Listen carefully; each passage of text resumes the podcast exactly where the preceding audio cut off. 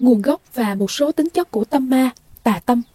Trong cuộc sống đời thường của chúng ta, mỗi người đều sẽ có những tâm tư, tình cảm, điều mình nghĩ, vọng cầu mà không thể nói ra, không thể thực hiện được nên sinh ra ức chế thần kinh. Mỗi ý niệm như thế sẽ được tích tụ thành một lần ám khí nơi tâm thức, về lâu về dài sẽ tạo thành một khói năng lượng ám khí nặng nề, gặp điều kiện thuận lợi, đủ duyên thì nó sẽ thể hiện thành một hoặc nhiều nhân cách khác nhau trên thân thể chúng ta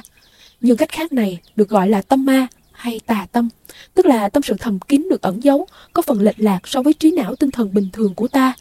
Người gặp việc gây sốc nặng, đau đớn khổ sở, phiền não cùng cực, thường có xu hướng muốn chối bỏ tất cả, chối bỏ hiện tại và chối bỏ cả chính bản thân mình, chạy trốn thực tế. Lúc này, tâm ma sẽ thể hiện, tự hóa thân thành một người có cách nói chuyện, giọng nói và hành xử hoàn toàn khác hẳn so với tinh thần của người đó lúc bình thường.